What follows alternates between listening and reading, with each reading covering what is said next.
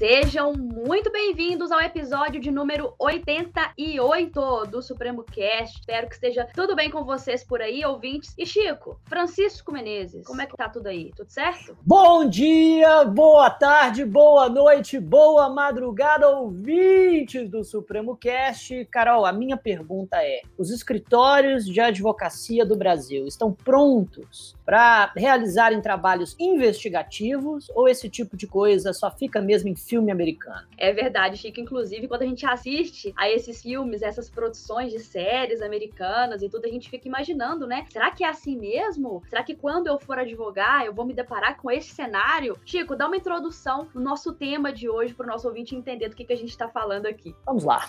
Nos filmes e séries americanos, Carol, vemos frequentemente advogados assessorados de uma vultosa estrutura investigativa, possuindo muitas vezes seu próprio corpo de peritos, além de atuarem como verdadeiros investigadores, inquirindo testemunhas, coletando provas, reconstituindo o fato a favor da defesa, juntamente com os órgãos encarregados da persecução penal. Tal retrato da atividade advocatícia é quase sempre atribuída à natureza fantasiosa da ficção, pois está muito longe da realidade da prática penal brasileira. Ou será que não está? Crescem cada vez mais os trabalhos acadêmicos e as iniciativas profissionais que clamam por uma postura mais ativa da advocacia criminal investigativa, seja em uma investigação defensiva criminal a favor do acusado, da vítima, ou ainda em contextos corporativos, colaboracionais ou negociais, atividades até então bem diferentes da advocacia penal clássica. No ano de 2018, o Conselho Federal da OAB elaborou o polêmico provimento 188, regulamentando a prática, ainda que superficialmente, o que aprofundou o debate. Afinal, advocacia, advocacia criminal defensiva é possível no Brasil? A atividade é constitucional? Haverá concorrência acirrada com a polícia judiciária? Os escritórios de advocacia estão prontos para desenvolver a atividade? Para responder a estas e outras perguntas, chamamos dois especialistas sobre o tema aqui no Supremo Cast, né, Carol? É isso, Chiquinho. E antes de eu te passar a palavra para você apresentar os nossos convidados de hoje, tá faltando uma pessoa aqui, né, para apresentar esse é cast é com a gente. Exatamente. O Bruno Zampier, infelizmente, está adoentado, está com uma gripe forte. Aparentemente não é Covid, mas de qualquer forma, nós é, desejamos melhoras para o nosso colega, que ele volte em breve a compor os quadros do Supremo Cast. Sabemos que no próximo episódio ele estará aqui. Você faz falta, meu irmão. Faz falta. Eu já estou com saudades e tenho certeza que você também, Chico, e os nossos ouvintes também. Com, com certeza. Chico, quem são os nossos convidados de hoje? Fala pra gente. Vamos lá. Primeiramente, Gabriel Bulhões Nóbrega Dias é advogado criminalista, head do projeto etosbrasil.org, autor do livro Manual Prática de Investigação Defensiva, é um novo paradigma da advocacia criminal brasileira, professor de pós-graduações, pós-graduado em Ciências Criminais pela UCAM e em Direito Penal Econômico por Coimbra. Doutor Gabriel, muito obrigado por fazer parte deste nosso cast, nessa, decisão, nessa discussão tão necessária no contexto brasileiro hoje. Já já eu te passo a palavra. Quero só apresentar agora Cristiano Campidelli, nosso professor de Direito Processual Penal no Supremo, delegado de Polícia Federal e professor da turma de Investigação Defensiva no Supremo TV. Um abraço também para o Campidelli, que também nos, nos nos, uh, que também nos presenteia com a sua presença e com a sua sapiência nessa discussão. Primeiramente, doutor Gabriel, muito obrigado pela sua presença aqui. Uh, um prazer enorme estar aqui, professor Francisco, professor Cristiano, professora Carol. É, eu queria, em primeiro lugar, né, agradecer também o convite ao nosso querido professor Bruno Zampier, né, que infelizmente não pode estar aqui presente hoje, mas que nos, nas próximas edições com certeza voltará a brilhantar esse é, como é que eu posso dizer, exitoso projeto de podcast que é o Supremo Cast, né? já encaminhado agora para a 28 edição, salvo engano, não é isso? Então, já se, mostrando, já se mostrando aí uma tradição na discussão jurídica brasileira. O professor Cristiano, não tinha tido a oportunidade de conhecê-lo pessoalmente, ainda que virtualmente, nesse primeiro momento, mas já conhecia a obra, né? sei que é um exímio profissional, um estudioso do tema, alguém que está colaborando ativo e intensamente para os avanços avanços, né, tanto teóricos quanto pragmáticos, que, é, enfim, cada qual é, com os seus desafios hoje se apresentam como é, um novo paradigma, né, eu acho, na advocacia criminal, entre outros fatores mais que o Supremo, é, dentre outras instituições de ensino, né, vem trabalhando para poder formar as gerações, né, eu ia dizer a nova geração de profissionais de direito, mas todos nós estamos sendo e vamos ser cada vez mais impactados por essas mudanças em uma velocidade cada vez maior, e não somente os graduandos ou os jovens advogados. Então tem que ser uma preocupação de toda a advocacia, eu diria, né, já puxando a sardinha aqui para o meu lado da história, mas eu iria além, eu diria também para todas as carreiras, né, das instituições que compõem o sistema de justiça criminal. Então com isso eu agradeço novamente a presença e estou aqui à disposição, enfim, para somar no que puder. Excelente. E professor Cristiano Campidelli, é sempre um prazer tê-lo conosco aqui no Supremo Cast. Acredito que é a ter sua terceira participação, não é verdade? É a quarta, meu amigo. Ah, é Talvez é eu seja o primeiro a estar aqui quatro vezes. Olha, tem que conferir eu, isso aí, tá? Eu também acho, eu também Inclusive, acho que é, o, que é o primeiro. Inclusive, é, mas aqui, Chiquinho, obrigado demais pelo convite, tá? Você, Carol é e doutor Gabriel, um prazer estar participando aqui desse cast contigo. É, acredito que você seja o pioneiro, um dos pioneiros desse assunto aqui no Brasil. É um assunto da maior relevância. Eu me interessei muito por ele, porque, por ser da persecução criminal, é, eu entendo que nós precisamos ter a chamada paridade de armas né, dentro do sistema processual penal brasileiro, isso me parece muito claro. E a investigação defensiva, esse polêmico provimento 188, do qual a gente vai falar aqui, ele acaba sendo uma resposta àquela resolução 81 lá do Ministério Público. Então, eu acho que é um tema assim muito vivo, né? Um tema muito necessário e eu tenho certeza que os nossos ouvintes eles vão, eles vão se deliciar com as nossas discussões aqui. Muito obrigado pelo convite e pela honra de participar pela quarta vez do do Supremocast. Valeu. A gente aqui agradece demais a, a participação de vocês. É um prazer recebê-los aqui. E como vocês já muito bem falaram, esse episódio vai ser fantástico, porque a gente vai tratar desse tema, né? Investigação defensiva, que é interessantíssimo e também muito polêmico. E eu, para iniciar o bate-papo aqui, já faço a primeira pergunta. E aí eu quero que o Gabriel responda e depois o Camp complementa aí também com as suas considerações. O que é, afinal, a investigação defensiva? Para quem está chegando agora no tema, do que se trata a investigação defensiva? Quais são suas finalidades, seus objetivos? Existem algumas espécies diferentes de investigação defensiva? Como é que a gente pode fazer esse panorama aí do tema para abrir o nosso episódio? Gabriel. Excelente pergunta, Carol. É, eu poderia dizer que essa resposta pode ser comportada em um curso intensivo de imersão em vários dias ou em uma linha. Então, se eu, se eu fosse resumir assim em uma linha, eu diria que é a otimização da produção de elementos de informação. Isso aí por parte da advocacia. Então, seria a minha definição conceitual, é, digamos, hiper resumida, ainda sem as elementares do que esse conceito deveria trazer. Né? Que aí a gente tem exatamente o artigo 1 do provimento 188, que diz, descreve ali circunstancialmente qual é, é, a definição desse instituto. Mas, no geral, o que a gente precisa entender, né, para, digamos assim, ter uma introdução ao tema, é que isso não interessa somente a advocacia criminal, tá? Isso precisa ficar claro para todos os ouvintes, enfim, para todos que estudarem esse tema. É, a produção probatória, a produção de de, elementos de informação na etapa pré-processual interessa a todas as áreas da advocacia, né? Porque, afinal, todas as áreas da advocacia criminal, trabalhista, tributária, enfim, e aí por diante, né, ambiental, econômico, direito econômico, direito concorrencial, e, enfim, todas elas, quando forem analisadas a miúde, a gente consegue ver essa necessidade. Precisam de provas para lastrear suas teses jurídicas, para supedanear suas hipóteses, né, que são colocadas nas ações é, judiciais. E, às vezes, também em ambiente negocial, né, como, por exemplo, foi tratado aqui é, é, é na própria introdução, hoje nós temos uma incidência enorme da barganha penal, que não nasce hoje, né, vem lá da década de 90, ali com a 9.099, introduzindo ali no GECRIM alguns novos institutos, como o SUSI processual, né, a composição civil dos danos e a transação, Só que, é, em, embora a gente tenha previsão pontual em várias outras leis, a gente tem, principalmente com a 12.850, a procedimentalização da delação premiada, que permitiu que ela aflorasse e se difundisse Brasil afora. Isso veio transformando num ritmo crescente a forma de se pensar a persecução criminal brasileira. Né? E aí a gente teve outros reflexos, como foi mencionado da resolução 181, e eu, eu complementaria com a 183, né, que vem dentro desse contexto geral, que sim, o provimento vem como uma resposta disso. Mais à frente a gente pode entrar em alguns aspectos mais históricos e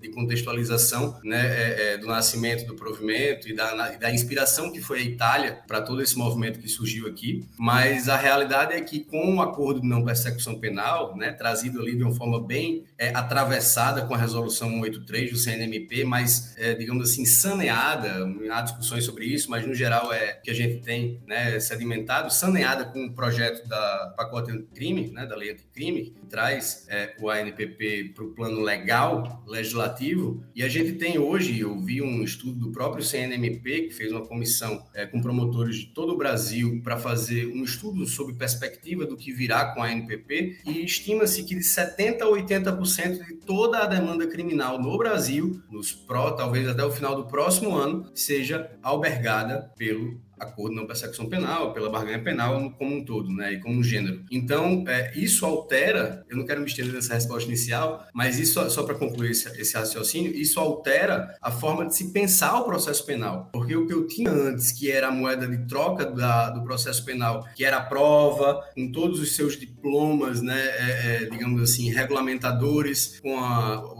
a teoria da nulidade, com as regras de competência e por aí vai, as regras do processo penal, que o palco era né, o poder judiciário ali mediado por um terceiro imparcial. Agora, a moeda de troca não é mais a prova, e sim um elemento de informação pré-produzido unilateralmente pela parte. E o que é isso, se não a investigação defensiva? Como obter é, o cidadão brasileiro, a pessoa jurídica brasileira, informações qualificadas, organizadas, né, elementos de informação robustos, de impacto cognitivo, se não por meio da porta que se abre com a investigação defensiva, a partir do suporte de peritos, de detetives, de ferramentas tecnológicas de todas as espécies e por aí vai. Então, se nós, né, nessa importação do modelo, vou colocar assim, do American Way of Life, né, de se fazer processo penal nos Estados Unidos para o Brasil com a NPP, sem identificar, né, fazendo aí uma espécie de mimetismo, sem identificar até mesmo é, situações fundamentais daquele modelo, como por exemplo é o fortalecimento do modelo adversarial, né, que as partes elas têm proatividade, elas têm autonomia, elas têm independência, a gente vai ver com muito mais intensidade problemas que há muitas décadas são notados e estudados nos Estados Unidos, como por exemplo as pessoas que é, confessam crimes porque não têm é, a perspectiva muitas vezes de enfrentar um processo penal e sob o risco de ter uma condenação muito maior, né, as técnicas por exemplo de overcharge, né, para se forçar ali uma barganha com um excesso de imputações, muitas vezes ali descabido a priori, né, de, de, de, identificação fácil. Então, problemas outros que vão nascer e que estão muito relacionados, né, a barganha penal, a investigação defensiva, o juiz de garantias, a cadeia de custódia e por aí vai. Então, não vou me estender muito nessa primeira questão para a gente avançar mais, mas seria uma primeira reflexão. Excelente. Camp, quer complementar? Quero sim, Carol, quero sim. É, eu acho muito, muito interessante isso que o professor Gabriel disse, né? Essa questão de que a investigação defensiva ela não pode ser resumida apenas a uma questão criminal. Eu acho que até o próprio provimento 88 da, da OAB acabou resumindo um pouco, né? Quando fala que é, são é aquele conjunto de investigações, aquele conjunto de atividades de natureza investigatória,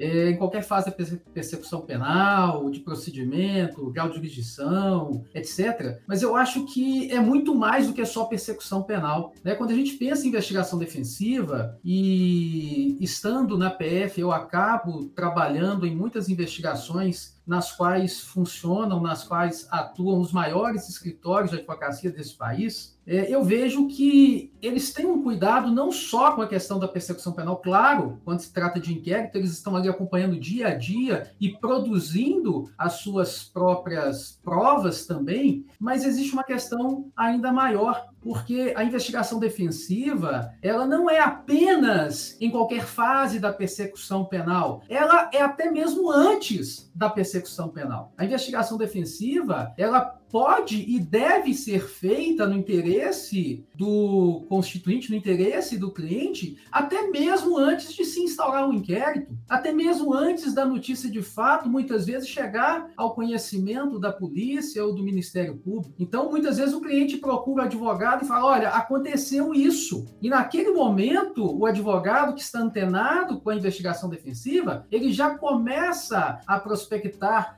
ali as suas fontes de prova, a produzir mesmo provas, principalmente provas documentais, provas de imagens, uma série de informações. Mas saindo um pouco do âmbito da, da persecução criminal, nós temos ainda na questão do compliance uma necessidade muito grande de investigação defensiva. Se a gente pensar, por exemplo, nos grandes, nas, nos grandes desastres acontecidos aqui no nosso estado de Minas Gerais, se houvesse uma investigação defensiva defensiva, uma investigação defensiva preocupada com a questão do compliance, com a questão do cumprimento das normas, talvez muitas vidas tivessem sido poupadas e talvez grandes tragédias tivessem sido evitadas. Então a gente precisa sim para além da persecução criminal, pensar também em uma investigação defensiva muitas vezes protetora, protetiva, preparatória no âmbito de compliance, por exemplo, de grandes corporações. E claro, né, o professor Gabriel disse muito bem aí a questão do, do ANPP, do Acordo de Não Persecução Penal, e eu fiquei aqui imaginando também a relevância da investigação defensiva na questão da colaboração premiada. Nós sabemos que hoje não se pode condenar ninguém com base única e exclusiva na palavra do colaborador. Nós precisamos de quê? De mais, nós precisamos de provas. E a gente sabe que se a colaboração premiada não for efetiva, ela não terá as benesses negociadas, anteriormente negociadas. Então pensem na relevância de uma investigação defensiva no âmbito de uma colaboração premiada para prospectar fontes de prova, para obter elementos de prova, para ao final se tornar efetivo aquele acordo de colaboração premiada e aí sim obter os benefícios antes negociados de forma efetiva na sentença criminal. Então assim, eu acho que a investigação defensiva é extremamente necessária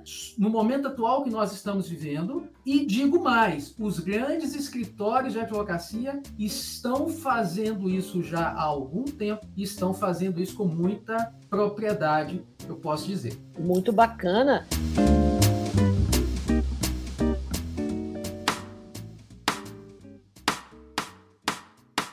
Esse, excelente, foi uma excelente introdução dos dois uh, sobre o conceito da investigação defensiva e exatamente qual é o seu propósito, que, digamos, transcende a, a, a própria persecução penal, né, propriamente dita. Mas será que a gente poderia, para o nosso ouvinte que está entrando em contato com o tema pela primeira vez e o tema, de certa forma, é estranho porque soa é, completamente dissonante daquela advocacia criminal clássica, né, que simplesmente trabalha com a, a de autoria e a prescrição. Será que vocês poderiam é, resumir, de certa maneira, as finalidades e as, e as espécies de investigação defensiva, justamente nesses, nesses campos, é, tanto do compliance quanto a, a negocial, para é, termos um, um, contexto didático para os nossos ouvintes e, e depois passar para os aspectos jurídicos e discussões constitucionais relevantes? Gabriel. Uh, antes de mais nada, eu queria registrar aqui a minha satisfação de ver o professor Cristiano, né, como a gente conversava pouco antes de iniciar a gravação,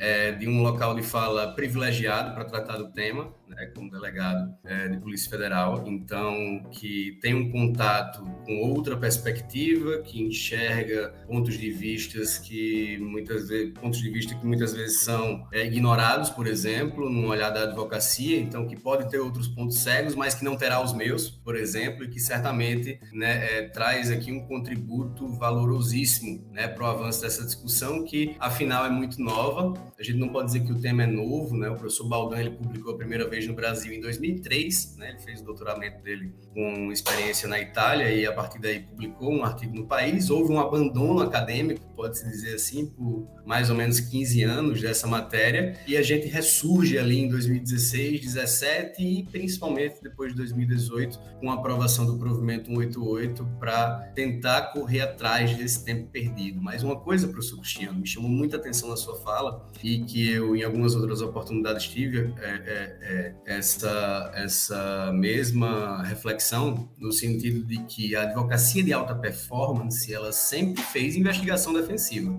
Ela pode nem chamar de investigação defensiva, ela poderia não ter um arcabouço teórico para tratar da investigação defensiva, ela poderia não ter, é, digamos assim, uma regulamentação, uma normatização sobre a investigação defensiva, ela poderia nem ter um aparato técnico muito bem estruturado para realizar a investigação defensiva, mas as grandes bancas, os grandes tribunos, os grandes e as grandes profissionais de advocacia sempre fizeram a investigação defensiva, né? E uma luta muito grande desde quando eu comecei a trabalhar esse tema, que, por exemplo, oportunidades como essa é, cumprem um papel fundamental na difusão, né? Como é que a gente difunde esse tema? Para que ele seja capilarizado, para que ele seja pulverizado da maior comarca do maior tribunal do país à menor comarca do menor estado do país, né? Para que isso não seja um diferencial competitivo, digamos assim, um plus num portfólio que vai servir como reserva de mercado dos grandes centros urbanos das grandes bancas, o service, boutique, etc. Mas que isso possa ser empregado para corrigir uma injustiça ali. Eu tô, eu tô no Rio Grande do Sul, mas eu sou do Rio Grande do Norte, então ali na menor cidade do Rio Grande do Norte,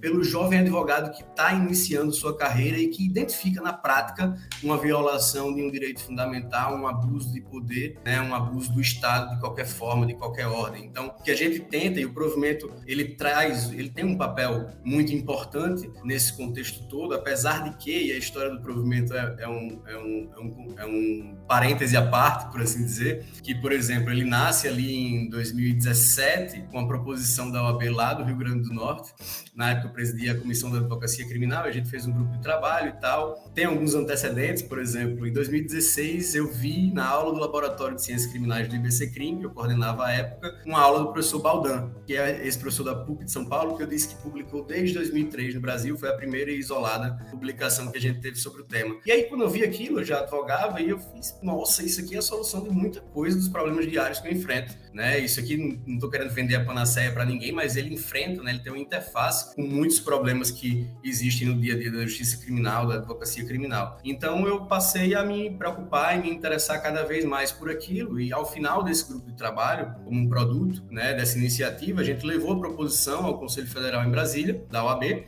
e a proposição originária ela tinha mais de 45 artigos. Né? Ela não só fixava as bases de uma teoria geral, mas ela descia em alguns aspectos deontológicos, operacionais, né, técnicas especiais de investigação, algumas formas básicas ali de requisitos para operacionalizá-las e a questão do inquérito defensivo, dos autos de investigação defensiva, também alguns parâmetros mínimos ali. Só que, e também era, é, visava, na verdade, abarcar todas as áreas da advocacia. E aí, no meio dessa tramitação, é, quando tive um contato com o professor Baldan, chamando ele para dar suas contribuições, afinal era, enfim, a maior autoridade, praticamente a única que a gente tinha no país. E aí ele disse, Gabriel, por questões políticas, é, eu só vou assinar esse projeto. E aí ele, depois eu vi que ele estava certíssimo, porque hoje a gente tem que lidar, quando vai, enfim, ter essas questões em vista com aspectos políticos e institucionais, né, que viabilizem as iniciativas, porque senão a gente nada, nada e morre na, na areia da praia, né? Então, é, a gente fez o recorte para somente é, atingir a seara criminal, né? E depois de uma longa tramitação no Conselho Federal da OAB, é, a gente teve, por exemplo, passou pela Comissão de Direito Penal, com um parecer muito legal do Raimundo Palmeira, do Alagoas, é, passou pela Comissão Constitucional, teve um parecer muito bacana, primoroso, do professor Flávio Pancieri, é, do Paraná. É, a gente teve uma relatoria final do Dr. Juliano Breda, também do Paraná. Então, a gente teve avanços né, é, é, significativos na tramitação interna do provimento. Só que ele se resumiu ao final, e aí foi um recorte do próprio plenário do Conselho Federal da OAB, que para viabilizar a aprovação do texto, deveria somente fixar as bases gerais, uma espécie de teoria geral do Instituto. E aqueles 45 artigos se transformaram em sete, né? E a gente teve o recorte de todo o resto para uma maturação vindoura que até o momento não sobreveio.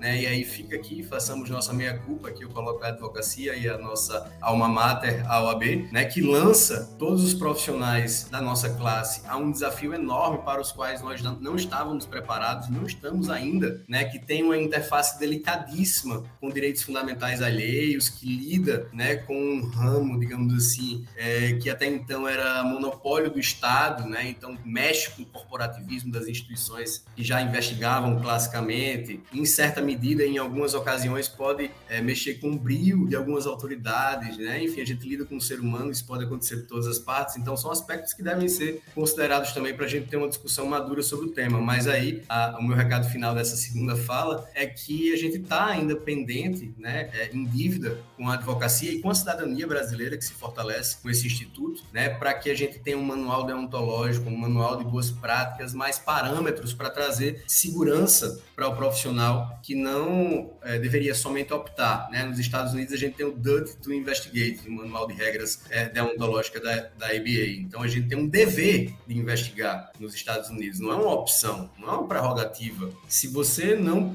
produzir todas as provas que poderiam ser produzidas por meio da investigação né, nos Estados Unidos, o réu pode ser julgado indefeso, você pode ser condenado por patrocínio infiel, um o julgamento pode ser anulado. Então, é uma forma de se levar isso muito mais a sério do que a gente até então leva no Brasil. Mas, digamos que seja um passo a passo que a gente está ainda é, iniciando, né? E esperamos aí que a gente lide cada vez com mais responsabilidade com esse tema que já vem se mostrando, né, com um potencial enorme de correção de injustiças, de é, correções de erros judiciais, com, é, enfim, várias situações que, por exemplo, o Innocence Project no Brasil já vem aí quase que aos montes apresentando semanalmente, né? Eu tenho notícias de iniciativas da Defensoria Pública do Ceará, do Rio de Janeiro, de São Paulo, que já estão aplicando isso no dia a dia e com resultados fantásticos, além de contatos diários que eu recebo de colegas de todo o Brasil, tanto tirando dúvidas quanto trazendo resultados né, com relação a eventuais incorreções da persecução penal que possam ser trazidas com essa colaboração mais ativa da advocacia.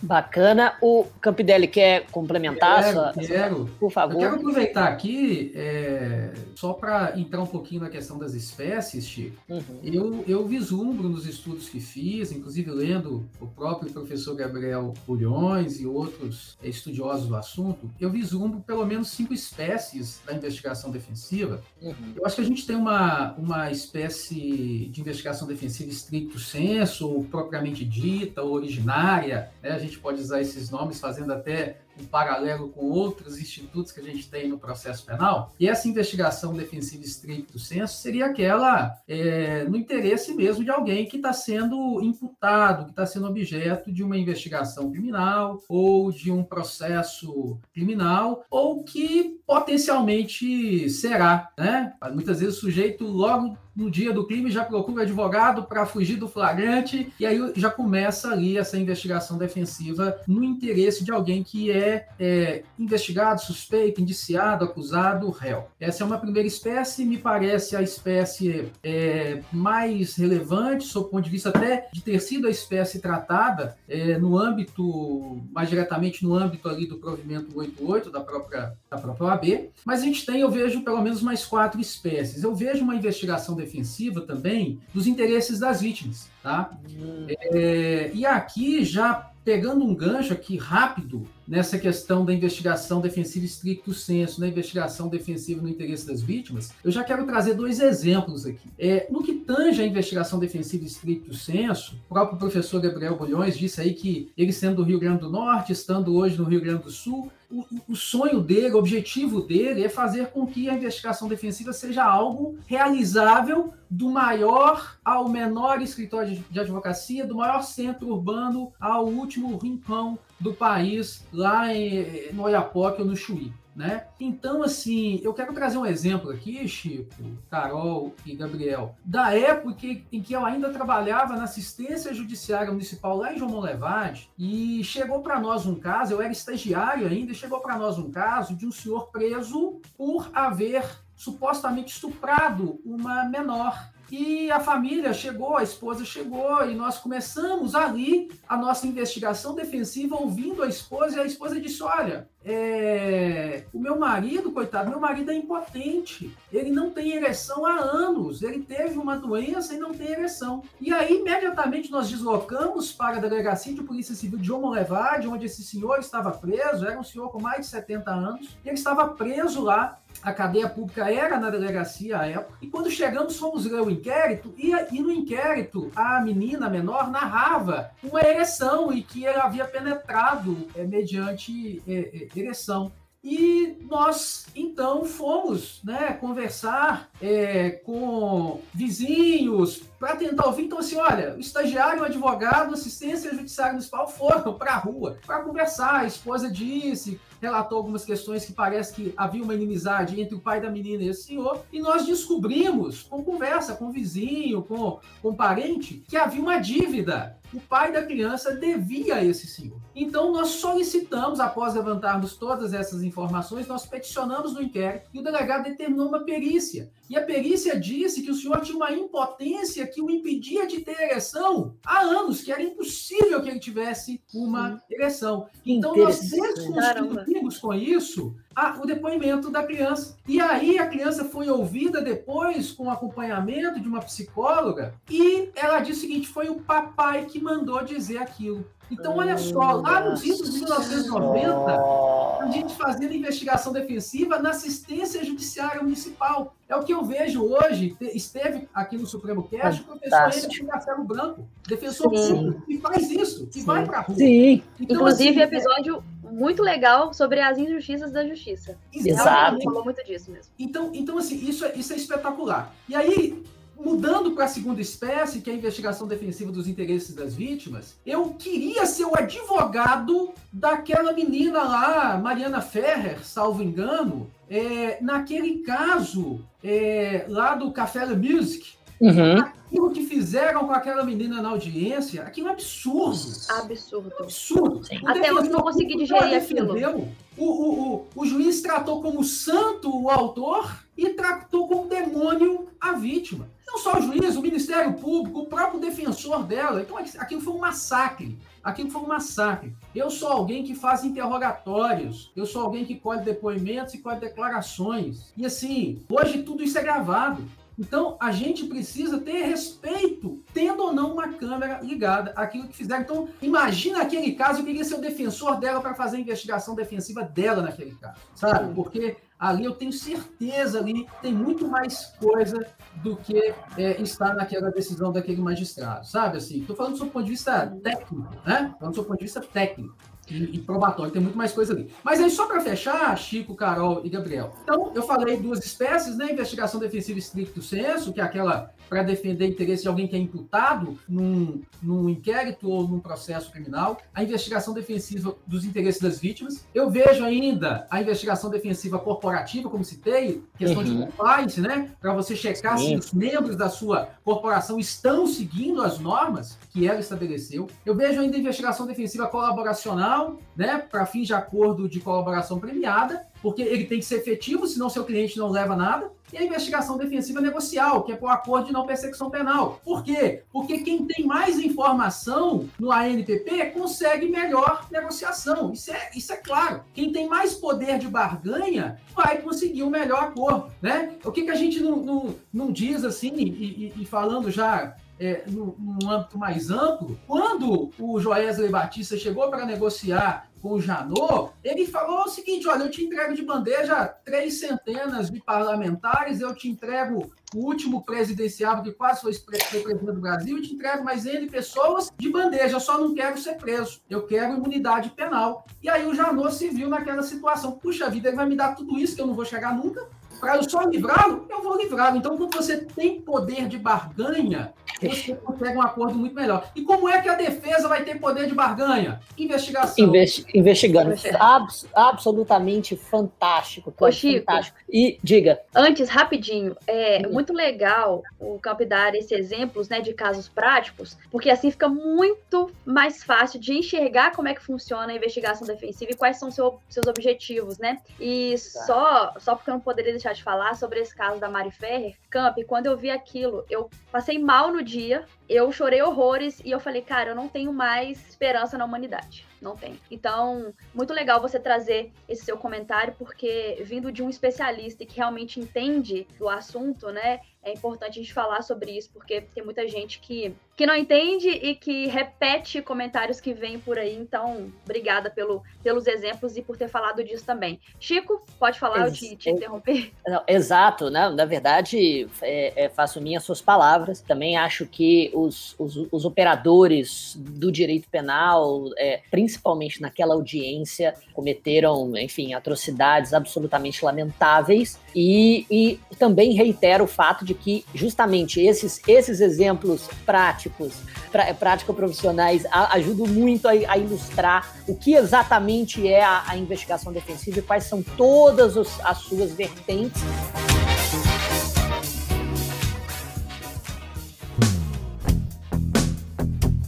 E eu tenho certeza, nosso ouvinte deve estar com algumas coisas na cabeça agora. E eu antecipo a pauta. Para poder falar de determinados fundamentos constitucionais, vou antecipar algumas críticas que eu acho que precisam se fazer ouvidas aqui. Há, há alguns artigos já, é, não só na internet, como também é, em é, em revistas científicas e até em, é, em, em, congressos de pessoas que são contrárias a uma postura investigativa do advogado, principalmente na seara criminal. E um dos principais argumentos é: número um, os, só poderia realizar investigação é, criminal aqueles órgãos que são constitucionalmente vocacionados para tanto, porque o artigo 144 da Constituição Federal estaria, teria circunscrito determinados órgãos policiais para este mister. E um provimento da OAB não poderia usurpar competência legislativa é, que, é, que, é, constitucional do, do, Congresso Nacional quanto a, esta, quanto a esta finalidade. Baseado nesta crítica, eu pergunto: investigação defensiva tem fundamento constitucional? Qual? Quer começar, Gabriel, para manter a ordem que a gente. Pode ser. Uh, então, é preciso a gente maturar essas questões até para poder seguir de uma forma mais consolidada com as discussões né, do Instituto de uma forma geral. É, eu já ouvi algumas críticas, já vi alguns escritos, ainda que superficiais, poderia dizer, né, que na minha leitura, é, na verdade, muitos deles não alcançaram, qualquer que seja a razão, né, teórico-prática, o alcance e as finalidades desse instituto. Né? Eu poderia dizer, passando ali por uma primeira análise, né, num princípio que ainda que implícito, presente no nosso, na nossa ordem constitucional, da paridade de armas, que e aí sim com relação a essa questão das formas, nas fontes, né, enfim, os vícios de fonte normativa, que, por exemplo, pela resolução 183 do CNMP, vem e derroga, por assim dizer, princípios é, já muito consolidados, como da indisponibilidade da ação penal, da obrigatoriedade da ação penal, por meio de uma norma infralegal. Né? E quando a gente fala de um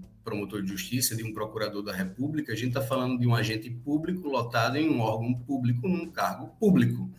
Então a gente está na esfera do direito administrativo, né? E eu só posso ter é, atribuições e competências, enfim, é, ações ou determinadas ou permitidas em lei. Aí eu vou estar tá falando da esfera do ato é, administrativo vinculado ou discricionário, né? Se a gente não tiver uma previsão em lei que até hoje não temos, de fato, né, é, dizendo como, quando e por que o Ministério Público deve investigar ou pode investigar, a gente não poderia estar criando essa atribuição por uma norma administrativa. Né? Por outro lado, quando eu venho para a esfera da advocacia, que exerce o Ministério Privado, apesar do munus público que carrega, apesar de alçada uma função essencial à justiça, como também está lá no artigo 133 caput da Constituição, é, eu exerço meu ministério privado, né? Eu não tenho, eu não sou um órgão público, eu não tenho um orçamento destinado às atividades do meu escritório, eu não tenho é, subordinados de qualquer ordem ou funcionários ou cargos, enfim, é, circundando o ambiente do meu escritório, então eu estou regido ali pela esfera do direito privado, do direito civil, e está lá dizendo, no artigo 1 né, que ninguém será obrigado a fazer ou deixar de fazer algo, senão em virtude de lei. Então, em razão disso, né, é, eu digo que na advocacia investigativa, como sempre foi feito, né, a gente não teria nenhum óbice desde que todas as normas do nosso ordenamento sejam cumpridas. E aqui eu coloco até mesmo as normas do direito internacional, né, no exame de convencionalidade, passando ali pelo bloco de constitucionalidade, passando por todas as normas do plano legislativo até alcançar as normas infralegais com as normas ético-disciplinares da nossa instituição a OAB. Então, respeitando todas as normas em todos esses níveis, nós podemos fazer todo o resto. É o que eu chamo de circunscrição normativa negativa. Né? Então, por isso, isso por si só legitimaria, na minha visão pessoal, né, a operação desse instituto no Brasil. Mas a gente ainda, ainda tem muito mais. Né? Eu não vou nem ficar com relação à paridade de armas, a necessidade que há, depois do recurso extraordinário com repercussão geral, ter sedimentado a possibilidade da investigação do parquê, né? A gente tem essa necessidade, quase como um sectário lógico ali da paridade de armas, para que a mesma possibilidade seja assegurada à defesa, num primeiro momento, e à advocacia no geral. Né? Mas se eu for olhar desde o plano internacional, eu tenho a legitimidade desse instituto. Né? Se eu for olhar o Pacto dos Direitos Civis e Políticos, se eu for olhar a Convenção Americana dos Direitos Humanos e outros ainda, eu vou ver que lá está sempre assegurada a cláusula de que a defesa vão ser assegurados os meios e recursos a ela inerentes para sua efetivação. E eu não sei se vocês enxergam de forma diferente, mas eu não enxergo uma forma de fazer defesa penal efetiva hoje que não envolva a função investigativa tão adormecida na advocacia brasileira, de uma forma geral, não na advocacia de alta performance, sempre bom lembrar disso. Só que ainda iria além, né? Porque, por exemplo, outros fundamentos constitucionais, e aí a gente vai desde o nosso corolário máximo das garantias fundamentais, o artigo 5 né? Quando eu tenho desde o caput a previsão da igualdade, que quando eu trago para a persecução penal a gente tem, né, esse reflexo da paridade, enfim, mas eu não ficaria nem só aí, né? Nesse rol de direitos fundamentais, a gente ainda encontra a ampla defesa e o contraditório, tem uma relação imbrincada com esse tema, né? A gente encontra o devido processo legal, a gente encontra outras situações mais, como por exemplo, por exemplo, o livre exercício das profissões, que também é um direito fundamental previsto na nossa Constituição, ainda no artigo 5 né? Que é, eu posso exercer a minha profissão, a advocacia se insere nesse rol, obviamente, né? Desde que nos limites da lei. Então, se não tem uma norma que proíba, uma norma proibitiva nesse sentido, a advocacia é lícito, é legítimo e eu iria além, eu diria que é esperado né, que haja de acordo, porque se nós não fizer, fizermos isso, é, por exemplo, é, uma investigação pública que passa ali seis meses, oito meses, um ano, dois anos, três anos ou mais, como muitas vezes eu já encontrei, que tem ali autos principais de cinco, de oito, de dez, de quinze mil folhas e mais 12, 15, 20 apensos, com delações premiadas, com, com é, quebra de sigilo telemático, é, telefônico, fiscal e bancário, com relatórios do COAF, da Unidade de Inteligência Financeira, com relatórios da Receita, né, é, com, é, enfim, os RIFs, com perícia disso, daquilo, com atividades de campo, com ação infiltrada, com escuta ambiental, enfim, uma complexidade enorme que se eu for é, no prazo legal fixado, totalmente anacrônico, fixado lá em 1941, de poucos dias, eu não consigo, digamos que eu exclua tudo, vou pegar só a interceptação telefônica, que é aquela clássica que vem desde a década de 90, já teve um papel mais fundamental, mas ainda hoje é, é muito presente. Então eu tenho ali 15, 20, 60 ramais investigados com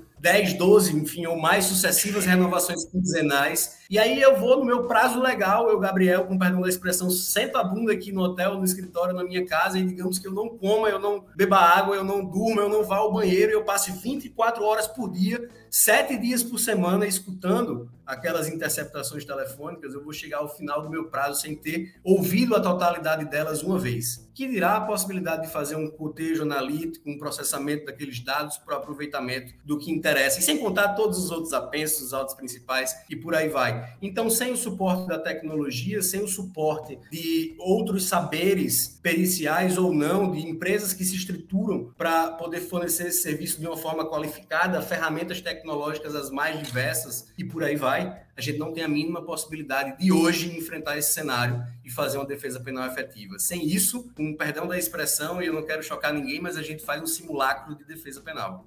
Excelentes colocações. Campi também concorda com os, os princípios suscitados e com a, a, a, realidade que urge por uma, investiga por uma investigação defensiva que seja de qualidade e instrumentalizada e, e, apoiada constitucionalmente, ou, ou de certa forma concorda com as, com as críticas feitas por algumas vozes na, na doutrina? Bom, Chico, eu assim, eu fico muito à vontade, né? Porque estar tá participando desse cast com o professor Gabriel Bulhões é um privilégio, né? A fala dele é espetacular e retocável. E eu vou pegar uma carona aqui só para fazer um corte, e o corte que eu faço é o seguinte: se a gente pegar o sistema de persecução penal brasileiro feito pelo constituinte originário, eu o considero muito bom, porque ele colocou, de um lado, quem julga, Poder Judiciário, o monopólio da jurisdição, ele colocou quem acusa, o Ministério Público, ele colocou quem é indispensável à administração da justiça, quem faz a defesa, né? A advocacia e se o sujeito não puder pagar, o Estado vai prover uma assistência judiciária, as defensorias públicas hoje estão cada vez melhor estruturadas, e estabeleceu que quem faz a investigação é, criminal é a polícia judiciária, quer seja a polícia civil no âmbito dos estados e do Distrito Federal e a polícia federal no âmbito da União, dos crimes para os quais ela foi destinada constitucionalmente. E aí, MP e defesa fariam requerimentos no âmbito é, das investigações da Polícia Judiciária e o delegado se indeferir, isso caberia é, recorrer ao Poder Judiciário para determinar aquela diligência, se for necessária, e me parece esse é, essa uma vontade do Constituinte originário. Quando eu olho para a Constituição, me parece essa vontade do Constituinte originário. O Constituinte originário não quis, por exemplo, que o Ministério Público fizesse investigações. É só olhar para o artigo 129, ver quais são as atribuições do MP, e lá não está escrito fazer investigação criminal. E aí vem, não, mas é, é um poder implícito. Mas, cara, uma coisa tão importante como investigação criminal, será que o Constituinte deixaria implícito? Claro que não. O Ministério Público foi criado para executar determinadas funções, para se desincumbir de determinadas atribuições, e uma delas é fazer o controle externo da atividade policial. Por quê? Porque se a polícia investiga, ela tem que ter um controle, é um órgão armado, o MP faz o controle externo. Mas se ele faz o controle externo, ele não pode investigar, porque senão ele fica um órgão sem controle. E isso é muito claro na Constituição. Só que aí o professor Gabriel citou aí o recurso extraordinário 593727, lá de 2015, que o Supremo, o Supremo Tribunal Federal, guardião da Constituição, disse que tem poderes implícitos. E se o MP pode acusar, então ele pode investigar por prazo razoável com por autoridade própria. Então, o que, que o Supremo fez nesse momento? O Supremo, mais uma vez, prestou um desserviço ao Brasil, dizendo que a Constituição diz uma coisa que ela não diz, e, na minha opinião, contrariando a vontade constitucional. E a partir desse momento, eu acho que surge aí um dos argumentos mais fortes pró-investigação defensiva e mais contrários àqueles que falam que não pode ter investigação defensiva. Porque, como o próprio professor Gabriel Pulhões disse, mas ele foi muito além, mas ele fala: olha, tem a questão da paridade de armas. Então, se a acusação pode investigar, a defesa também pode. E aí, a gente vai, um, um dos grandes autores, né, Chico, que, que falam que a investigação criminal defensiva ela não pode ser realizada, é um cara que eu gosto muito, que é um delegado lá do Paraná, da Polícia Civil, Henrique Hoffman. Ele, é, junto ele... com Eduardo Fontes, é. que delegado federal, ele Sim. tem um texto que, numa das passagens, ele fala o seguinte: olha, nos Estados Unidos e na Itália, tudo bem, porque lá é um modelo em que o Ministério Público pode investigar, mas aqui no Brasil não. Peraí, não desde, não até quando? Não desde quando e não até quando. Por quê? Porque em 2015 o Supremo disse o MP pode investigar. Então, o próprio argumento de quem diz que não cabe investigação defensiva é contrariado pelo Supremo Tribunal Federal que disse o MP pode investigar. E se o MP pode investigar, a defesa pode. E eu digo mais, tio. Eu digo mais. É, o professor Gabriel falou o seguinte: olha, é, no âmbito da advocacia, eu não estou sujeito às regras do serviço público, mas aí eu, eu, eu trago a seguinte pimenta. Na minha opinião, depois que o Supremo disse em 2015 que o MP pode investigar, depois que o MP fez uma resolução dizendo em 2017, regulamentando a investigação é, feita pelo MP, a PIC, né, o procedimento investigatório criminal, o PIC do MP. Para mim, da mesma forma que o MP pode investigar, a Defensoria Pública também pode. E da mesma forma que o MP pode ter policiais recrutados para formar os seus GAECos, a defensoria também pode. Então, eu, inclusive, defendo isso no meu curso de investigação defensiva, que os defensores públicos, como Emerson Castelo Branco, como Marcos Paulo, se quiserem, eles podem também oficiar a Polícia Militar e falar: olha, quantos. Vocês mandaram 10 homens para o MP do Rio, ou para o MP do Ceará, então vocês mandam aqui para mim também 10, que eu preciso de policiais para fazer o meu gaeco aqui para as minhas investigações defensivas. Porque isso sim é paridade de arma. Ah, fantástico, fantástico. Concordo plenamente com todos os, os argumentos, com todos os princípios constitucionais citados e também com o desenho que a Constituição estabeleceu destes, destes princípios fundamentais e como eles se desdobram na, na investigação. Então, seria legal, agora que a gente já está caminhando um pouco para o fim da nossa discussão, que a gente falasse especificamente de como o provimento 188 de 2018 regulamenta a, essa prática, principalmente quanto às prerrogativas do advogado nessa investigação defensiva. Já também li vários textos no sentido de que o, o, o arcabouço normativo criado pelo provimento, na verdade, é muito incipiente ainda, mas ele estabelece, de certa forma, algumas, algumas prerrogativas e, e, a, e digamos, estabelece uma listagem de, de diligências que poderiam ser feitas pelo advogado. E, e para falar sobre esse assunto, eu colocaria, já que nós já, já estamos caminhando para a conclusão, acho que a, a, a discussão desse tema seria interessante se, se fosse também direcionada para um, por um dos aspectos quanto à limitação dessa investigação. Porque já li coisas como e se o advogado, dentro dessas diligências estabelecidas pelo provimento, por exemplo, é, for, uh, encontrar uma, uma prova, uma prova documental que incrimina o seu, o seu cliente? Qual é a coisa ética que ele deve fazer? E se o delegado, dentro do seu poder requisitório, é requisitar que, que lhe seja entregue essa, essa prova? Ou nós, nós teremos a capacidade de requisição do delegado entrando em conflito com uma das prerrogativas do advogado dada pelo provimento? Como, como fica esse embate. Então, falando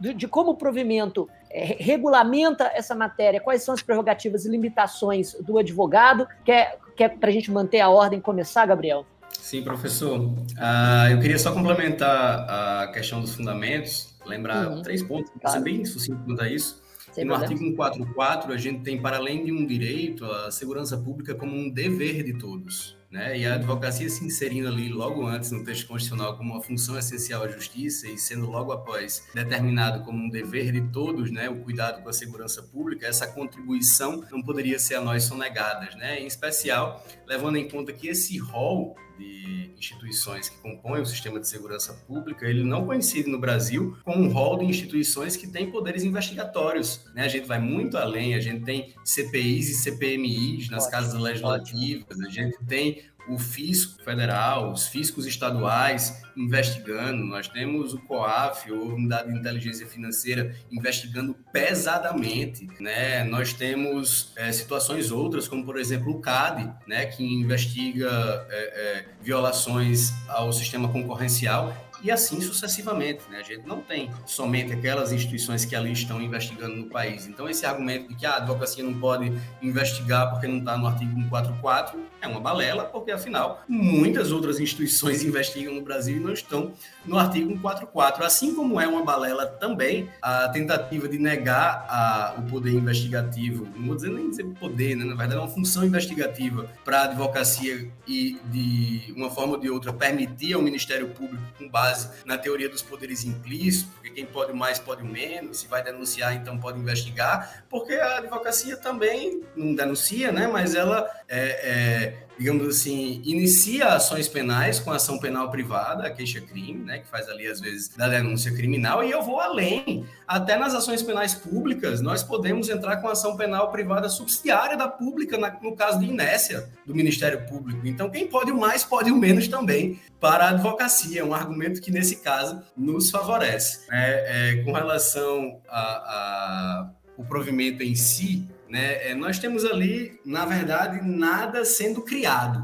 Né? Grande parte da discussão no Conselho Federal da OAB foi de é, aparar as arestas do texto que poderiam ser interpretadas como inovação legislativa. Que não poderia né, prevalecer, e a gente não pode ter teto de vidro. Se eu aponto o dedo para essa falha do Ministério Público, eu não posso ter essa mesma no meu, é, na minha iniciativa equivalente, por assim dizer. Então, se vocês lerem bem o texto do provimento, vocês vão perceber que ele não inova em absolutamente nada.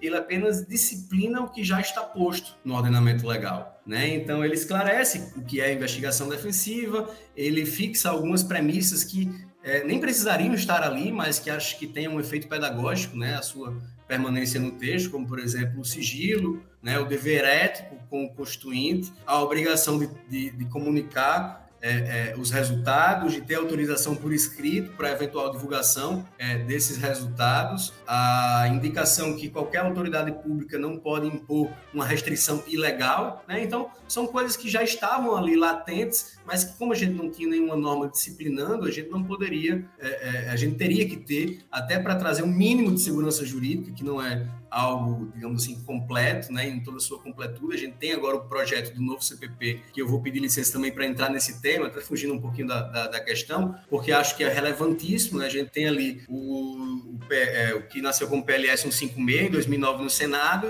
e está lá desde 2010 na forma do PL 8045 na Câmara dos Deputados, que está há 11 anos de tramitação ali, já teve várias modificações, e agora, ao final de todo esse itinerário né, legiferante, a gente teve ali a dissolução do grupo de trabalho com o deputado João Campos, que apresenta um texto substitutivo que aí traz, da forma como eu e o professor Baldan defendíamos há muito tempo, né, um capítulo robusto, ali com 10 artigos, para além do, do, do primeiro artigo 13, que está desde o texto original do projeto de lei, e que agora disciplina de uma forma minudente as bases dessa atividade no Brasil. Né? E aí, após a entrega desse relatório final, substitutivo do texto, a gente teve a completa, o completo levante do Ministério Público, dos Ministérios Públicos, em especial por meio das suas associações, que se deram conta, depois de 11 anos, 12 anos de tramitação ali do projeto de lei, que ali tinham temas de interesse fulcral para a instituição. Né? E aí começaram uma campanha muito agressiva, até eu poderia dizer, no, é, midiática,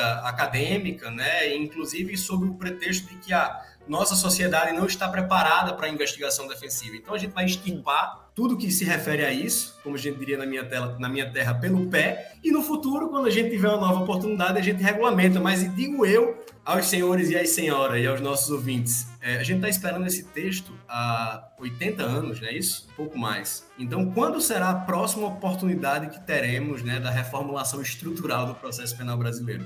Certamente, ou talvez, né, muito provavelmente, nenhum de nós esteja aqui para vivenciar isso. Então, é nossa oportunidade, é uma janela histórica, e eu acho que a advocacia e todos que se preocupam com esse tema devem defender os avanços que lá estão, para que a gente não retroceda, não perca essa oportunidade de sedimentar e avançar com essas transformações que a investigação defensiva permite. Né? E aí, com relação ainda ao texto que foi mencionado, do Dr. Henrique Hoffman, né? Até isso me atinge diretamente, porque foi uma resposta a um texto que eu produzi com o professor Auri e o professor Alexandre Moraes da Rosa no Conju. Então, indico aos nossos ouvintes é, procurarem a sequência de textos, tá? Que está disponível lá. Existe um primeiro texto que a gente publicou, existe uma resposta e existe uma contra-notificação, digamos assim, daquilo que foi lá colocado. Então, algo interessante, algo que, enfim, permite esse avanço, né? Essas reflexões, essas discussões são absolutamente necessárias quando a gente tem o germen, a gente tem o nascedouro aí de novos contextos, enfim, teóricos, normativos e práticos. Seria mais ou menos isso. Não sei se ficou alguma coisa sem resposta, mas. Excelente.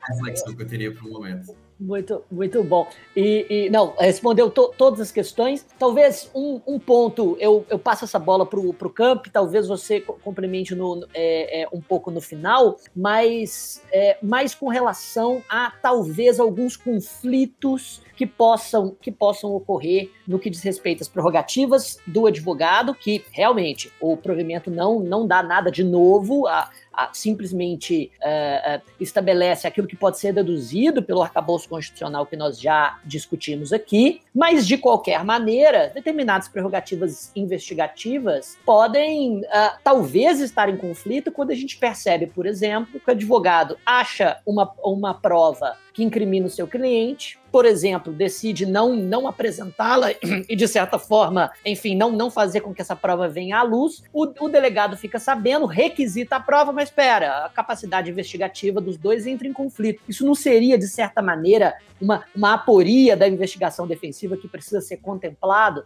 So, sobre a fala do, do Gabriel e sobre essas questões, Camp, o que, que você diria para gente? Eu acho, eu acho o seguinte, Chico, eu acho que algumas coisas realmente elas podem em algum momento entrar em conflito, né? A gente tem uma série de, de dispositivos legais que a gente pode pensar para poder é, discutir isso. Se a gente for, por exemplo, lá na Lei 8906 de 94, lá no artigo 7 dela, ela para busca e apreensão em escritório de advocacia, ela exige, primeiro, que o advogado esteja praticando crime e que essa busca ela não pode atingir informações do cliente, a não ser que o cliente esteja implicado na prática dos mesmos crimes que foram a origem daquele mandado de busca. Eu acho que isso aí já traz uma ideia muito importante para a gente, que no âmbito da investigação criminal, a, a polícia judiciária ela precisa respeitar as regras do jogo. E eu tenho uma tranquilidade muito grande quanto a isso, sabe, Chico? É, eu, eu, eu, participei de, de uma entrevista na Record e me fizeram essa pergunta justamente sobre a investigação defensiva. E o repórter da, da, da Record, o Aguiar Júnior, está lá em São Paulo hoje, me perguntou, mas, é, doutor, você não está... Isso, isso não é dar milho pro bode? É advogado começar a investigar e ficar bom nisso, eu falei, eu falei para ele o seguinte, olha, você já assistiu um jogo de futebol em que um time é muito bom e o outro é muito ruim, e que um fica na retranca e o jogo fica uma porcaria, por quê? Porque é, o jogo bom é quando os dois times são bons. Porque quando eu estou trabalhando é, em grandes casos, eu hoje presido um grande caso aqui em Minas, né, que é o caso é, Brumadinho, que estão os melhores, os melhores é, advogados do país, os melhores escritórios do país atuando. Então, é, é uma investigação de alta performance. Assim como há uma defesa de alta performance há uma investigação de alta performance, e assim, é, as nossas investigações já são de excelência e elas se tornam ainda mais de excelência diante de um cenário como esse. Então, acho, por um lado, que a investigação defensiva ela vai tornar as investigações qualitativamente melhores, é, porque a polícia ela não tem mais espaço, Chico, Carol e Gabriel, não tem mais espaço para amadorismo na polícia, não. A polícia tem que ser profissional. Então, esse é um ponto. E a polícia precisa trabalhar respeitando as regras do jogo. Isso é outro ponto. E se o advogado produzir uma prova é, que é prejudicial ao cliente dele, na minha opinião, ele não é obrigado a mostrar cliente não é obrigado a produzir prova contra si. Ele tem o direito de ficar calado, ele tem direito ao nemo teneto se detegere, então, uma coisa é se for feita, por exemplo, uma fraude processual, né? Se a gente tiver uma fraude processual, isso é uma coisa. Aí tem um crime e esse crime vai permitir, sob o crivo do judiciário, uma eventual busca e apreensão. Mas o advogado foi para a rua, entrevistou uma pessoa, essa pessoa fala contra o cliente dele. Ele não é obrigado a produzir essa prova, a apresentar essa testemunha à polícia que corra atrás, que faça as suas diligências e que prospecte a mesma prova, que encontre a mesma fonte de prova, produza ali o elemento de prova e que esse elemento de prova venha para os autos. Então, é, é, eu acho que, obviamente, alguns pontos sensíveis, eles vão precisar de uma sintonia fina, mas eu acho que as regras que a gente tem, como, por exemplo, o próprio Estatuto da Advocacia do OAB, eles já protegem um pouco a investigação defensiva sobre esse aspecto. Se o advogado está atuando como advogado, as prerrogativas dele têm que ser respeitadas. Ainda que, eventualmente, ele tenha ouvido uma testemunha, essa testemunha fala contra o cliente dele, beleza, ele fala, obrigado, tchau, guarda aquilo, aquilo não pode ser objeto de busca e apreensão, porque ele está atuando como advogado, prerrogativas têm que ser preservadas, e a polícia, se quiser, é que coloque o seu bloco na rua, que vai ouvir, que vai descobrir aquela testemunha e vai produzir aquela prova, sabe? Então, assim, então acho, se o advogado praticar crime, tudo bem. Ele praticou uma fraude processual, cabe busca e apreensão, cabe investigar. Caso contrário, não. E aí eu queria só elencar algumas diligências que, que no nosso curso a gente traz, que eu acho que o advogado pode fazer com toda tranquilidade. Por exemplo, uma diligência básica, Chico, básica. Isso, isso é manual de quem investiga. Vá sempre ao local do crime houve um crime, vá ao local, não fique com a narrativa da polícia, com a narrativa da vítima, com a narrativa é, é, da testemunha. Vá ao local e tenha a sua própria visão. Né? E eu, particularmente, vou aos locais de crime e faço um relatório visuográfico. O que, que eu estou vendo? Isso bate ou não com aquilo que a testemunha disse, com aquilo que a vítima disse, aquilo que o meu cliente disse, né? Se eu sou advogado, isso bate ou não? Então,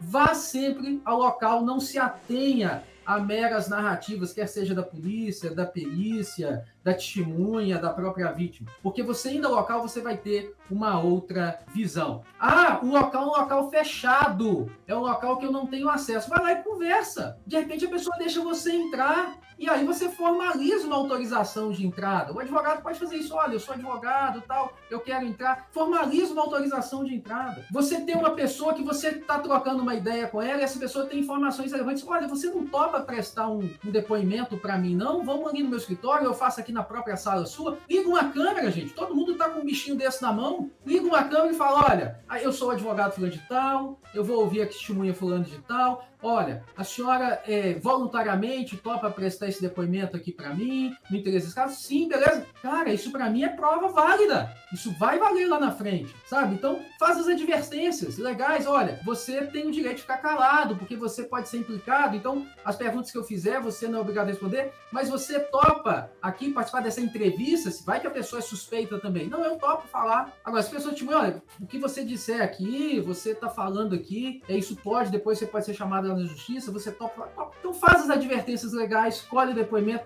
de preferência use uma câmera. Eu acho que isso vai, vai ser uma prova muito robusta. Você pode usar isso lá na frente, sabe? Outra coisa, Chico, Carol e Gabriel, busca de informações públicas, né? Tem informações em cartórios, usar a lei de acesso à informação, usar a internet, pedir informações, às vezes em bancos de dados públicos mesmo, usando a lei de acesso à informação. Você muitas vezes não se atenha à perícia é, da própria polícia, você contrata o seu profissional para ser o assistente ali para verificar. Essa, aqui, o engenheiro, essa perícia aqui está correta? Aconteceu dessa forma mesmo? Você levar os sujeitos, esse especialista, com você no local para poder verificar aquilo, analisar documentos. Então, eu acho assim, analisar dados. Né?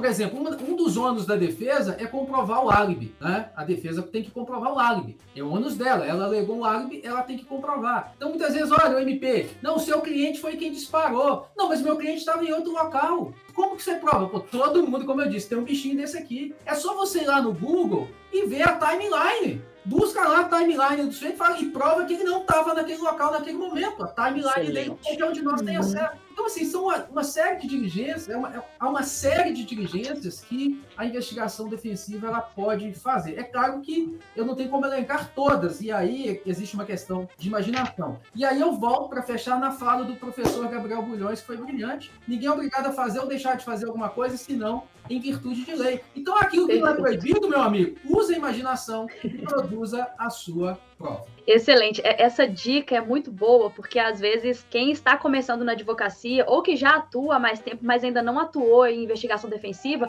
pode verificar esse provimento, pode verificar essas, essas diligências e ficar assim: será que eu posso fazer isso? Será que não? Diga, Camp. Quero só, só uma última coisa aqui, Carol, claro. que você estava falando, para quem está começando, e, e, e, pegando também um gancho do que o professor Gabriel falou, desse desejo dele de ver isso no Brasil inteiro, é, muitas vezes quem está começando não tem uma estrutura, né, professor Gabriel? Não tem recurso financeiro, mas aí, olha só, olha, olha o papel da OAB. A OAB pode criar um pool de escritórios, né? Um pool de escritórios em que seja possível, de repente, eu não vou contratar o, o engenheiro é, A, júnior, que está começando, eu preciso contratar um engenheiro sênior, mas eu sozinho não consigo pagar. Então, um pool de escritórios, de repente, uma contribuição, uma cooperação, uma associação para redução de custos e para você conseguir profissionais de um nível melhor para a investigação defensiva. Então, eu acho que esse também é um, é um, outro contributo que a gente pode trazer aqui nesse Supremo Cast. Excelente. E pensando em tudo isso, eu, eu hoje fui uma grande aprendiz, como em todos os casts, né? Mas eu fiquei aqui aprendendo sobre o tema e foram reflexões importantíssimas. E para a gente fechar, Chico, olha só, a conclusão, hein? Afinal, a investigação defensiva vai se tornar uma prática comum no Brasil? Camp, o que, que você acha? Depois eu gostaria de ouvir também o Gabriel. Dentro de tudo que a gente falou, né, de ter essa expectativa de que isso seja realmente é, efetivamente implementado, o que, que vocês veem? Camp, depois Gabriel complementa para gente. Eu acho que, primeiramente, haverá, como já há, uma resistência grande, é, tanto dos órgãos de persecução criminal, né, como de uma série de pessoas conservadoras também. Então, acho que esse levante do MP e da própria polícia contra a investigação defensiva é algo que vai continuar acontecendo. É, mas, assim, pensando sob o ponto de vista da nova advocacia, quando a gente ouve, por exemplo, é, Alexandre Moraes da Rosa falando de advocacia 4.0, quando a gente vê uma galera que está chegando aí para a advocacia, uma galera nova, uma galera antenada, é, uma advocacia que hoje precisa é, se submeter a um PJE, que é, o, que é um, novo, um novo nível de advocacia também, com todos os problemas que ele tem, mas você agora é, é precisa, não, não é mais aquela moda antiga. Então eu acho que minha opinião. É, isso que é feito já na advocacia é, de alto nível, de alta performance, para usar a expressão do professor Gabriel Bulhões, eu acho que isso tende a aumentar, tende a ampliar, tá? É lógico que sempre vai haver resistência até mesmo da própria advocacia, né, professor Gabriel? Eu acho que nós temos é, profissionais e profissionais, alguns vão ser resistentes, alguns são mais conservadores, mas respondendo a sua pergunta, Carol, eu acho que com mesmo com, com todo o levante contrário, tanto do MP quanto da própria polícia judiciária, é, eu acho que mentes brilhantes do professor Emerson Castelo Branco, eu acho que essas mentes brilhantes, elas tendem a tornar a investigação defensiva cada vez maior. É, talvez leve um tempo ainda para isso se tornar mais é, diluído, né, para isso se tornar mais presente no Brasil como um todo, mas eu acredito sim, principalmente as pessoas que estão ouvindo esse Supremo Cast, as pessoas que é, tiverem acesso à obra do professor Gabriel Bulhões e de outros profissionais que estão escrevendo sobre isso, eles vão ver o seguinte: a investigação defensiva não é algo de outro mundo. A investigação defensiva é algo factível, é algo possível de ser feito. E eu acho que com os profissionais cada vez mais antenados, cada vez mais tecnológicos, cada vez com mais acesso à informação, eu acredito que a investigação defensiva é algo que tende a crescer, a crescer paulatinamente no nosso país e não vejo isso como negativo, muito pelo contrário. Eu vejo a investigação defensiva, como eu já disse e repito, como algo que vai contribuir, inclusive, para uma investigação criminal feita pela Polícia Judiciária cada vez de melhor qualidade, porque os erros serão claramente apontados pela investigação defensiva e jogo bom é jogo quando os dois times estão em alto nível. Perfeito, excelente. Gabriel, complementa? Sim. É, eu vou lembrar ainda de questões da, da última fala, né, para é, deixar também o meu registro, né, de que apesar de ser uma atividade nova a, e há uma certa reformulação, apesar da gente não ter nada no Brasil sobre isso, mas, por exemplo, a Corte de Cassação italiana, é, reformando uma decisão da Corte de Torino, vem e diz que o advogado investigante, como assim é chamado, ele assume as vestes públicas quando ele exerce sua função investigativa. Então, por exemplo, eu não poderia aproveitar jamais uma prova nula produzida a partir de uma ilegalidade, de uma violação na investigação defensiva, jamais. Apesar de que eu, como advogado, posso receber no meu correio isso aí, por exemplo, excluindo completamente a investigação defensiva no campo, no campo hipotético. Se eu receber uma interceptação telefônica ilegal que comprove o álibi do meu cliente que está preso e eu não sei quem produziu aquilo, eu recebo aquilo no meu escritório, se fosse há 10 anos atrás, por exemplo, é, eu poderia usar uma prova nula em favor do meu cliente, né? Isso aí é uma premissa clássica da teoria das provas, das nulidades. Mas, é, de toda forma, nós não perdemos a parcialidade constitucionalmente assegurada. O Nemo Teneto CDT o direito de não produzir provas contra si mesmo, né, ele está presente, inclusive, aqui. Então, eu tenho uma decisão estratégica quando eu produzo um elemento de informação. E a minha análise vai ser no sentido, fortalece ou não a minha estratégia. Se não fortalece, eu não tenho uma absoluta é, é, necessidade ou obrigação de aproveitá-la, de forma alguma. Né? Até porque eu não posso, é, não posso abrir mão desse direito do meu constituinte, que não é meu. Né? O direito dele não produzir provas contra si mesmo.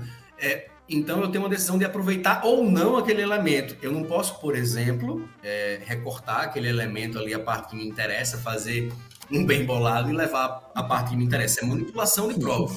Então, eu não posso aproveitá-la parcialmente. Eu posso decidir. Eu vou aproveitá-la ou não. E a partir disso eu vou agir de acordo. Mas eu não posso falsear a verdade, adulterar a verdade, ajustar, ainda que ali só um pouquinho a verdade. Não. Isso aí é, é uma atitude, para além de uma falha ética, é uma atitude criminosa que pode ser tipificada como, por exemplo, o professor Cristiano nos lembrou, como fraude processual. E muitos colegas estão sendo no Brasil afora, talvez pela é, inexperiência, o desconhecimento da técnica, é, ou até por alguma má interpretação, ou por má fé mesmo do, do colega, eventualmente, que possa empregar isso dessa forma, e estão sendo acusados de fraude processual, de coação no custo do processo, de falsa perícia, falso testemunho, de é, obstrução à justiça, que é um crime gravíssimo da lei de organização criminosa e por aí vai. Então, essa é, é, uma situação que eu queria lembrar. E aí, com relação à apreensão, né, nós não temos um precedente desse tipo no Brasil, mas eu tenho notícia que na Alemanha existe. E aí, uma questão muito problemática. Na Alemanha, foi chancelado, inclusive, pela Corte Constitucional, é, o mandado de busca e apreensão contra o escritório de advocacia com o fim específico de apreender os elementos produzidos na investigação defensiva. Paz, meus senhores. Então, algo problemático, algo que a gente tem que ver Nossa. se e em que medida se aplicaria no Brasil ou não, né? Mas para a gente trazer esses elementos de complexidade que com certeza estarão aflorando aí nos próximos episódios dessa história. E aí eu estou na dúvida, a gente já esgotou o tempo, é, eu estou na hora de fazer aquelas indicações, eu até estava bem dúvida. Não, a, ainda não, a gente vai, a gente vai passar para dicas. É, vamos falar disso agora. Exato. Então concluo aqui essa reflexão, pessoal. Pode sim. Bom, Chico, que discussão sensacional, hein? Fantástica. Aprendi demais, tenho certeza que os nossos ouvintes também. E vamos agora para aquele momento que todo mundo ama, né? Como o Gabriel falou, a dica suprema.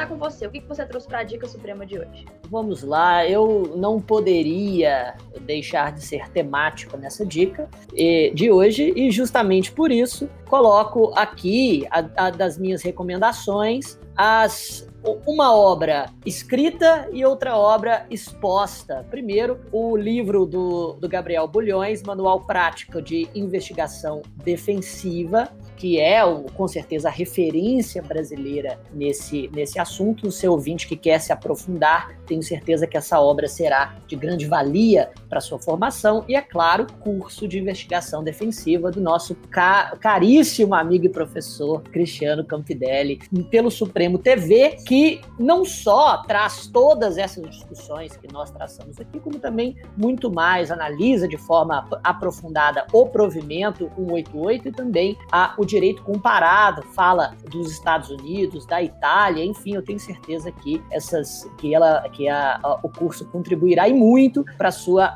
formação, cara ouvinte, se este assunto lhe é interessante. E eu tenho certeza esse assunto será em muito em muito pouco tempo mandatório para advocacia criminal de alta performance, mas também tenho a, a é, eu tenho a esperança de que todas as, as cidades, seja do, do, Mato Grosso ao, ao, Rio Grande do Sul é, se, sejam, cap, uh, sejam capazes, tenham corpos advocatícios capazes de realizar a, a, a investigação criminal defensiva, não só é, em casos extremamente complexos, mas também no, no, dia a dia da defesa criminal cotidiana, para que, algo que foi suscitado a, aqui pelos, pelos nossos convidados, para que não se perpetue o que no Brasil, infelizmente, acontece mais frequentemente do que, a, a, do, do, que o, o, o contrário, que é uma defesa criminal absolutamente pro forma,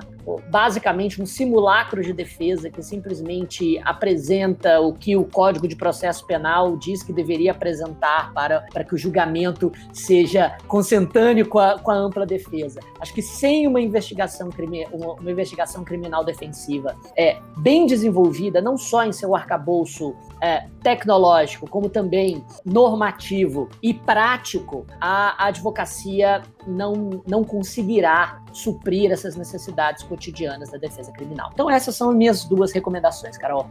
Excelente, Chico. Eu vou dar minha dica suprema depois, mas aproveito para reforçar e reiterar essas duas dicas excelentes, inclusive o livro do Gabriel e o curso do, do Campidelli, que está no nosso site. Se você está escutando esse Prêmio Cast, está nos assistindo pelo YouTube, é nós também estamos no YouTube. Acesse o nosso site, porque o curso do Camp dela está lá. E eu aproveito para passar a palavra para ele, Camp, sua dica suprema, ou suas dicas, né? Afinal, o convidado é que manda, né? O convidado pode dar quantas dicas quiser. Pois é, hoje, hoje inclusive, eu vou dar três dicas, tá? A primeira dica é uma série da Netflix. Eu assisti a primeira temporada, For Life. For hum, Life é uma série muito interessante em que uma injustiça foi feita, uma pessoa foi presa dos Estados Unidos, foi condenada à prisão perpétua, e essa pessoa se forma advogado dentro da prisão e começa a advogar para os colegas de prisão e para si. E há toda, há toda uma questão é, ética envolvida, porque é, tem hora que ele produz prova ilegal, ele produz prova ilegal para chegar à verdade. Então, assim, há toda uma questão ética envolvida. Então, For Life é muito bacana nesse âmbito aí de investigação defensiva, tá? Assisti a primeira temporada e tô ansioso aqui pela segunda. Uma segunda dica tá aqui atrás de mim, deixa eu chegar o dedo aqui, Brumadinho, a engenharia de um crime, Brumadinho, Engenharia de um Crime, é, escrita por dois jornalistas, é, um deles da Rede Globo, o outro era do Jornal Tempo, agora está na Record, e o que estava na Globo foi para Itatiaia, é, junto com quatro delegados da PF responsáveis pelo board de investigação criminal dessa tragédia, é, e retrata um pouco ali dos bastidores da investigação, mas as informações técnicas que foram utilizadas são só aquelas que vieram a público. Então, as investigações, mas, mas é, embora, embora sejam apenas as informações que vieram a público, são muitas informações, mas que traz ali um pouco, né? Eu acho que quem tem interesse por investigação criminal traz é, um pouco daquilo que é uma investigação de uma grande tragédia, é, por uma polícia judiciária de alto nível, com uma advocacia de alta performance. Então, Brumadinho, Engenharia do Crime é, é, um livro que eu acho que interessa muito a quem quer conhecer um pouco mais sobre o tema investigação criminal. E a terceira dica está aqui atrás também. Opa, aqui, aqui, aqui, aqui, aqui. Vadmeco Policial. Vade Policial. Não podia falar do nosso, deixar de falar do nosso Vade. Além de lindo, ele é sensacional, com capa dura, com uma letra é, que você consegue ler perfeitamente e com uma qualidade é, da editora Foque do time Supremo. Então são essas as minhas três dicas. Excelente. Gabriel, quero ouvir suas dicas e conta pra gente. O curso do Camp tá no nosso site. E o seu livro a gente pode encontrar onde? Nossos ouvintes tenho certeza que vão ficar animados aí, interessados uh... na, ah, na obra. Então, tem uma notícia, uma boa e uma ruim quanto a isso. A ruim é o livro esgotado. Ah. Ele está esgotado há algum tempo e eu estou devendo também já há algum tempo a segunda edição para a editora, né? A gente já deveria estar tá caminhando para a quarta edição talvez desse livro, que foi lançado em 2019. Mas, enfim, como isso demanda, de uma forma ou de outra, várias dimensões em vários aspectos da minha vida, eu ainda não consegui parar naquele período sabático, como foi a escrita da primeira edição, para fazer a segunda. Mas eu estou com uma promessa até comigo mesmo, uma dívida quase histórica comigo mesmo, de quando voltar agora dessa vez para Natal, conseguir conseguir me isolar ali algum tempo para, é, enfim, estar é, é, tá oferecendo aí para vocês as atualizações que foram muitas, né, de 2019 para cá, com relação a esse tema. Agradeço demais a indicação, professor Francisco. Saiba que para mim é uma honra estar aqui, né, nesse rol é, é selecionadíssimo, seletíssimo que o Supremo é, oferece ao público em geral. E quanto às dicas, eu vou primeiro indicar que vocês acompanhem a ABRAGE, que é a Associação Brasileira de Jornalismo Investigativo, né, que é uma classe profissional que já faz isso há muito tempo, que sabe fazer muito bem, que a gente tem, deve né, é, é, acompanhar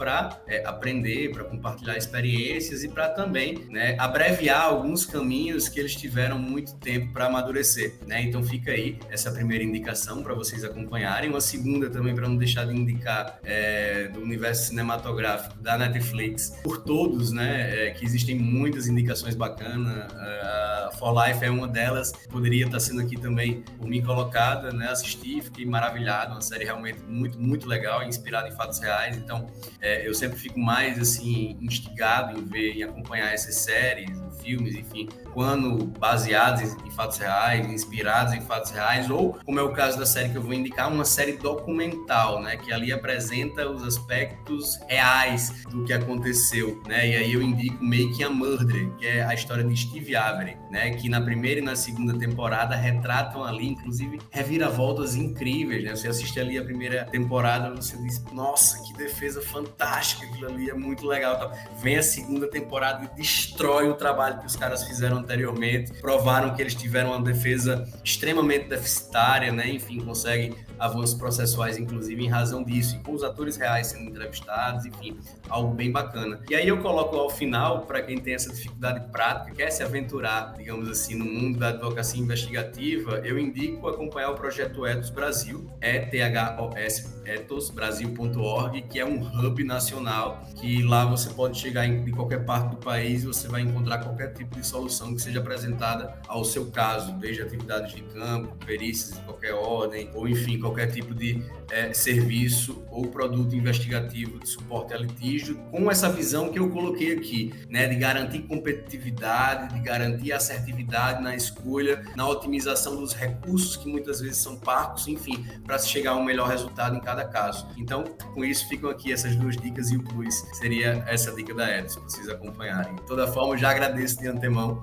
a oportunidade que estamos tendo todo, todos aqui de aprender. Né? Parabenizo o Supremo pelo projeto do Supremo Cast e mais ainda pela escolha desse tema que eu sou suspeito para falar, mas que é, todos vamos concordar que é relevantíssimo no atual cenário brasileiro. Então, com isso, fica aqui com muita gratidão, pessoal. Excelente, Gabriel. Anotei, anotei todas as dicas e para quem está nos escutando, todas elas vão para o nosso blog. Toda sexta-feira a gente publica um artigo no blog do Supremo com todas as dicas do episódio, um resumo também de tudo que aconteceu por aqui. Pra gente terminar e eu passar a palavra para vocês darem um, um, tchauzinho, eu vou indicar Crime e Castigo de Dostoiévski, hum. um livro muito sensacional, clássico. Clássico. todo mundo deveria ler, especialmente advogados e estudantes de direito. É um livro que relata uma história de um delito, né, através da qual Dostoiévski aborda pontos importantes da psicologia criminal. Então fica aí a dica. Esse aqui, inclusive, eu comprei nessas feiras de livro que ficam nos shoppings por 10 reais, gente.